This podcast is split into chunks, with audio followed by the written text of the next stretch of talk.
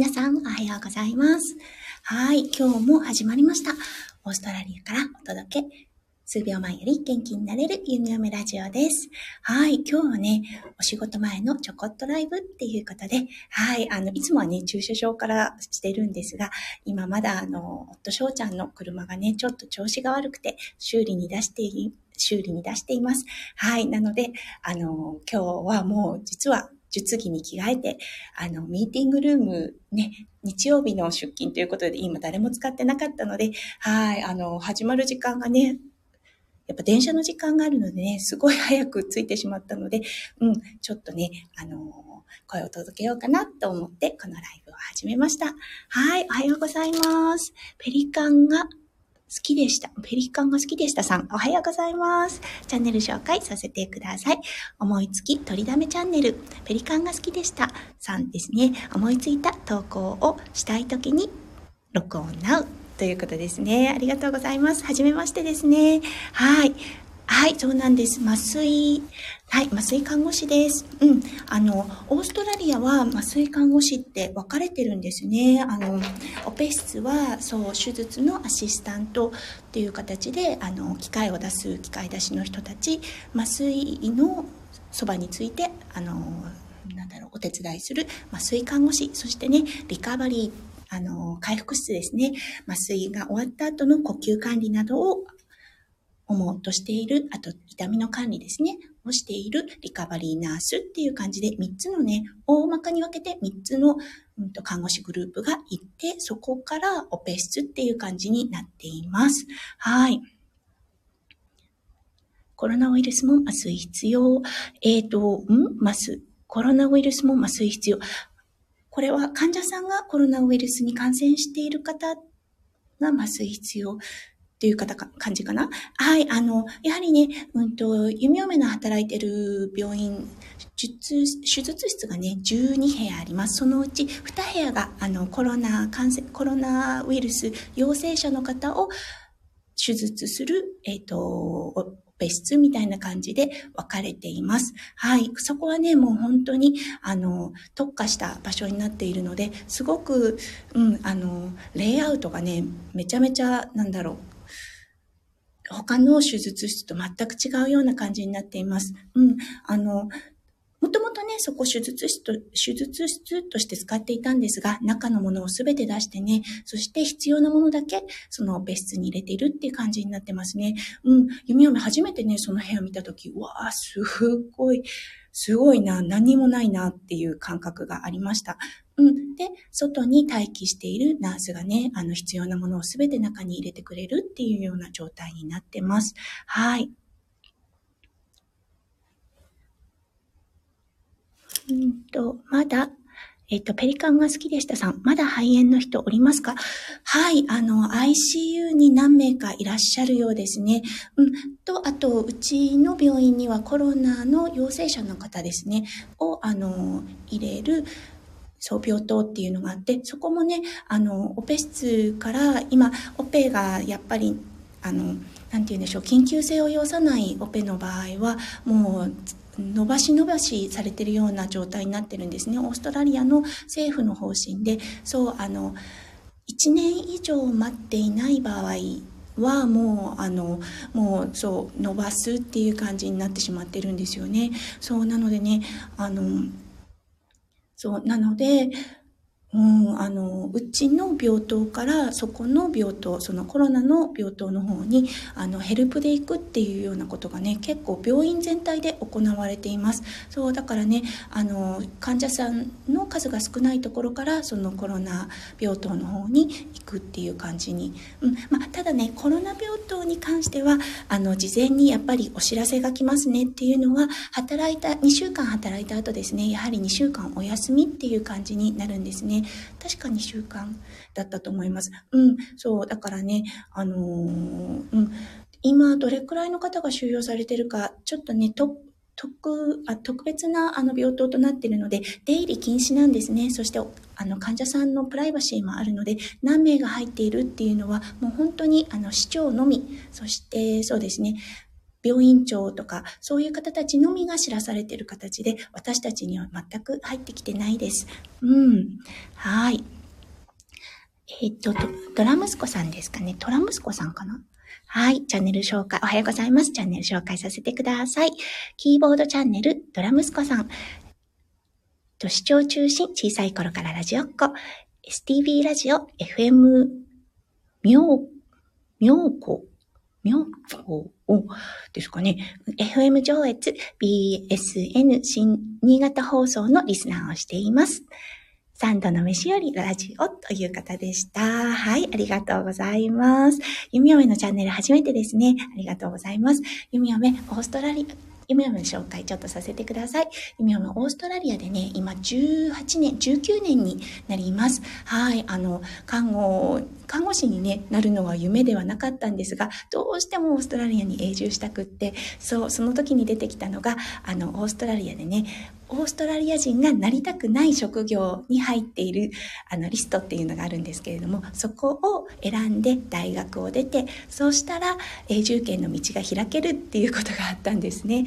そしてそう選んだのが看護の道でした。そうしたらね、あの、すごくありがたいことに転職だなって思ったんですね。そう、なのでね、今16年になろうとしています。はい、麻酔の看護に出会えたのも本当にありがたい運命だったなと思っています。はい、えっ、ー、と、ペリカンが好きでしたさん、やっぱりオーストラリアも大変ですね、ということで、そうですね、ただね、あの、当初言われてた、当初すごくね、あの、まだコロナウイルスがもう本当に未知の世界だった時よりはあのスタッフのこう何に対するあのわからないものに対する恐怖っていうのは抜けてきたと思います。うん、やっぱりね、そこまであのや手術室でコロナ陽性の方来ることはないのですが、うん、当初よりは知らない恐怖、わからない恐怖からは解放されていると思います。はい。ドラムスコさん、オーストラリア、首都キャンベラ。はい、オーストラリアの首都はキャンベラとなっています。弓嫁が住んでいるのは、あの、シドニーがあるニューサースウェールズ州という州になっています。そこから北へ70キロのところにあるセントラルコーストというちょっとしたね、片田舎に住んでいます。はい。でもね、あの、シドニーまで車でね、1時間と半ぐらいかなで行ける場所となっていますので、うん、あの、そしてもともとね、弓嫁あの田舎出身なので、シドニーがね、最近ちょっとね、忙しくなってきた感覚があるので、うん、こっちの方が合ってるなって思います。はい。うん。えー、っと、ペリカンが好きでしたさん。今の時代はいいよね。どこの曲も聴けて、ラディ、レディオトークも、うん、そうですよね。なんかね、本当に便利ですよね。だって、一個人がラジオ配信ができる世の中になってきましたもんね。もうね、弓嫁はスタイフを始めたのが去年の9月21日だったんですね。そこから毎日放送っていう感じでしていて、はい、あの、大きく変わったのは頭の中がね、すごいスッキリしたって感じだったんですね。それはね、あの、夫翔ちゃんもよく言うんですけれども、弓嫁、あの、いかんせんすごい女性脳で、あの、思いついたことが脳の中で文章ができていて、その文章の一部だけを抜粋して人に伝えるっていうちょっと悪い癖があったんですよね。そう、だからね、あの、周りで聞いてる人は、いきなり脈略もない話をされてビクッとする。なんだそらっていう感じになってしまうっていうね。あの、女性あるあるだとは思うんですけれども、そんな状態だったので、はい、あの、スタイフを始めて、そう、伝えるっていうことをね、フォーカスして 朝が早くてすいません。あの、口が回ってない、舌が回ってないのですが、そう、伝えるっていうことをフォーカスし始めたらね、なんかね、脳がすっきりしたんですよね。そう、だからね、あの、今、夫翔ちゃんに、ん？何？って言われることがものすごく減りました。そう。どちらかというと文章を組み立ててから伝えるっていう感じで、ミスコミュニケーションね、まだやっぱりね、男性と女性の間なのであるんですが、あることはあるんですが、だいぶ良くなりました。うん。ねえはい。ドラムスコさん進化してるよね。ドラムスコさん。えっ、ー、と、あら、友達がいるわ。あら、友達。えっ、ー、と、ドラムスコさんとペリカンが好きでしたさんはお友達なのかな？うん。あ、ペリカ、ペリカンが好きでしたさん。私はまだわからない警戒心を持っています。これは、うんと、スタイフに関してかな？うん。でもね、やっぱりね、あの、なんだろう、緊張感っていうのはありますよね。うん。最初ね、やった時はもう、え私がラジオを始める大丈夫かな？とかね、思いました。ただね、ブログとかね、他のあの SNS を考えた時、何かね、弓嫁始めなきゃなって思ったんですよね。そう、あそれがね、それ、そのきっかけ、ちょっと遡るんですが、オーストラリアであの、強制的にね、あの、コロナワクチンの強制接種っていうのが病院にされあの、通達されてしまったんですね。その時に、そう、あの、もちろんね、看護の仕事は続けることを決めたんですが、何かね、新しいことも始めなきゃって思ったんですよね。そう、だからね、あの、弓嫁はラジオ配信始めたんです。そう、比較した時にね、うん、同時期にツイッターも始めたんですね。だけど、ブログとか、もやろうかなって思った時に文章よりも声の方がねなんとなく敷居が低いかなって思ったんですよねそうだからねだからスタイフを始めました。そしてね、スタイフ始めて本当に良かったなって思います。今4ヶ月目になるんですが、うん、すごく素敵な方たちとね、ご縁がいただけて、そう、なんか毎日ね、とっても充実した生活を過ごせています。ね はい。えー、と、ドラ息子さん、サイモン、サイモンくんがいる街。あ、あ、あ、なるほど、なるほど。リアルですね。ごめんなさい。この、このスタイフの上でかと思ってました。あ、お友達、サイモンくんがいるんですね。えー、これは留学をしたのかな？それともワーホリでしょうか？うん。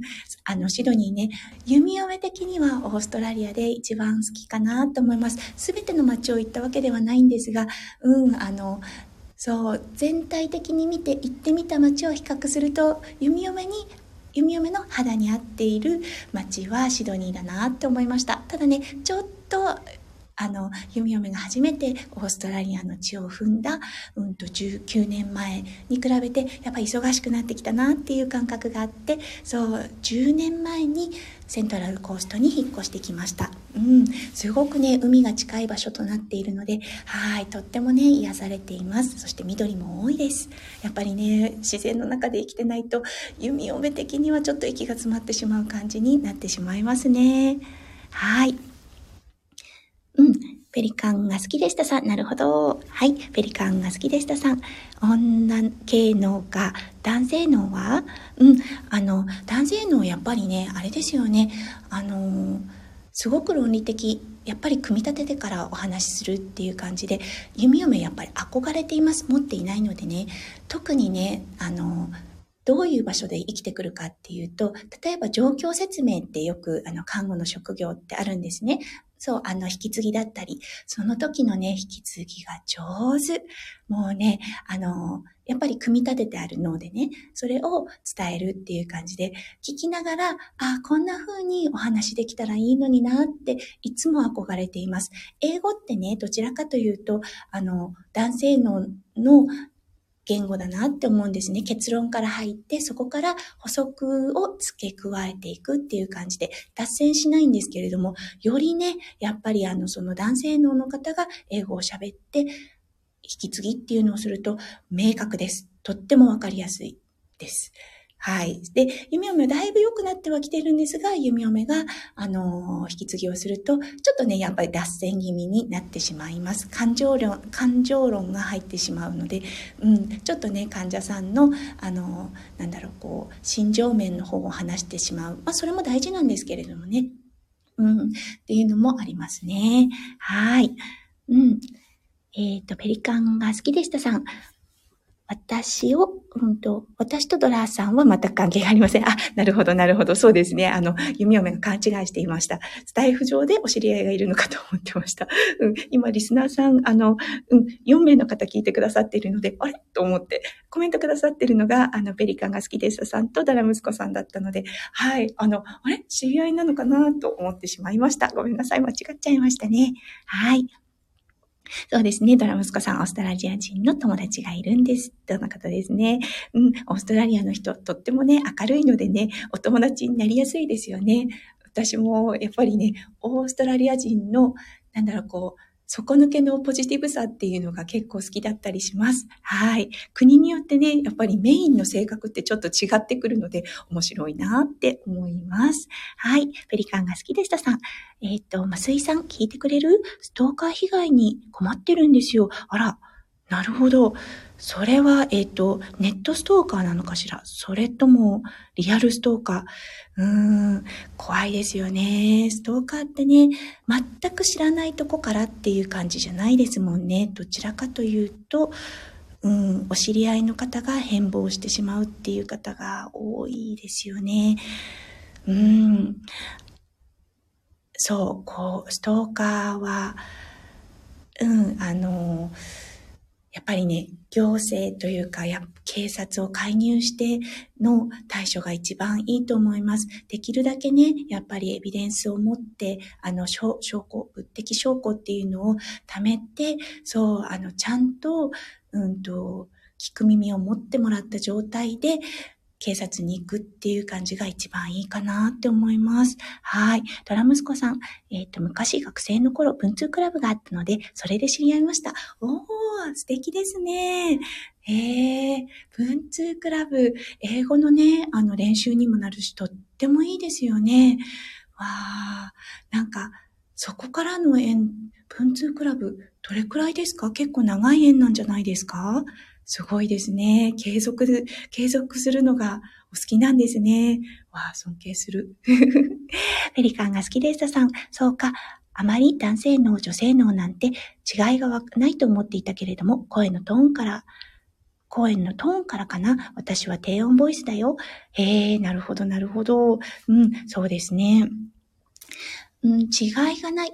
あの、どうでしょうね。明確な、本ではね、よく書かれていますが、弓嫁が感じた、あの、女性の男性脳となっているので、もしかしたらね、もう脳科学的に言ったら全く見当違いのことを言ってるかもしれません。うん。だけどね、なんとなくあるのかなっていう感じで思っています。はい、ペリカンが好きですさん。えっと、ま、間違えた。多種人口、えっ、ー、と、たくさんの人種。はい、オーストラリアは、あの、社会の勉強で習った人種のるつぼっていう感じになっていますので、すごくたくさんの国籍の方が住んでいます。ドラ息子さん、今でも交流があります。20年ぐらいの付き合いです。あら、素敵ですね。へえ、すごいなああ、でもね、そうやって成長していく。そして、リアルでお会いしたことはあるのかな？うん、素敵ですよね。わあ。ああ、でもなんか、あの、文章を見てるだけなんですけれども、うん、とら息子さんきっとすごく継続するのがお好きなのかな。一つ始めたことは、もうあのね、そしてご縁とか大事にされる方なのかなって思います。はい、ペリカンが好きでしたさん。うんと、これは、何て読むのかなちょっとってくださいね。あ、国籍はオーストラリアではない。はい。あの、日本はね、多重国籍認めていないので、弓嫁が持っているのは、オーストラリア永住権プラス日本国籍となっています。そう、あの、国によってはね、あの、多重国籍認めてる国もあります。なので、オーストラリア人であって、なおかつその国の、あの、国民権、あの、生まれた国の国民権を持ってる人たちもいるんですが、そう、弓嫁はね、あの、日本の国籍をね、諦めるまでまだ至っていません。はい。ただね、選挙権がないこと以外は、全く、あの、同じ同等の扱い、うん、あの、医療の保障とかも受けられるので、特に困ったことはないかなって思っています。はい。はい。ペリカンさん、ペリカンが好きでした。へえ、とのことですね。はい。そんな感じです。うん。あの、弓嫁ね、実はあと5分でお仕事を始める形となっています。なのでね、あの、ちょっと早く、あの、早い、あっという間の、うん、あの、ライブとなってしまいましたが、はい、お付き合いくださってありがとうございました。あ、はい、えっ、ー、と、トラ、うんと、ペリカンが好きでしたさん、和製看護師さん、ハートマークってことで、はい、ありがとうございます。はい、ドラ息子さん、えっ、ー、と、グレートビクトリア、グレートビクトリア砂漠へ行ってみたい。はい、素敵ですよね。本当に、うん、あの、グレートバリアリーフかな？それとも近くに砂漠があるのかしら？弓嫁が行ったことは、ことがあるのは、グレートバリアリーフでした。素敵でしたね。うん。ちょっとね、遠いんですけど、やっぱりね、行ってよかったなって思える場所です。はい。すいません。そろそろそれでは、あの、このライブ閉じさせていただきたいと思います。はい。皆さんでね、一日がキラキラがいっぱい詰まった素敵な素敵な一日となりますよ。弓嫁心からお祈りいたしております。今日は日曜日ですね。皆さん、あの、予定立てられてる方も多いと思いますが、ね、あの、お体気をつけて、はい、あの、そして楽しんでくださいね。はい、それではどうもありがとうございました。あ、山中さん。はい。そろそろあの、エンディング言ってました。ありがとうございます。おはようございます。山中さん。はい。じゃあ最後にチャンネル紹介だけさせて、閉じさせていただきます。山中淳一さん。愛の伝道師が語りたいこと、プロデュースプロデューサー、山中淳一さんです。はい。8日後、バレンタインということでね、いつもカウントダウンされてますね。愛の伝道師こと、プロデュースプロデューサーの山中淳一と申します。北海道札幌市在住とのことでした。山中さんはね、弓嫁とすごく、あの、近い方です。うん、ファミリーです。私。はい。あの、うん、いつもね、ライブに来てくださって、そしてライブもお邪魔させていただいて、指嫁が初めてしたコラボのお相手となっています。はい。いつもありがとうございます。うん、すいません、弓、あの、山中さん、そろそろ弓嫁お仕事となっておりますので、あの、うんと、ライブ閉じさせていただきます。来てくださってありがとうございました。はい、ありがとうございます。それでは素敵な素敵な一日をお過ごしくださいませ。はい。数秒前より元気になれる弓嫁ラジオ、弓嫁でした。じゃあね。バイバーイ。はい。行ってきます。そして、行ってらっしゃい。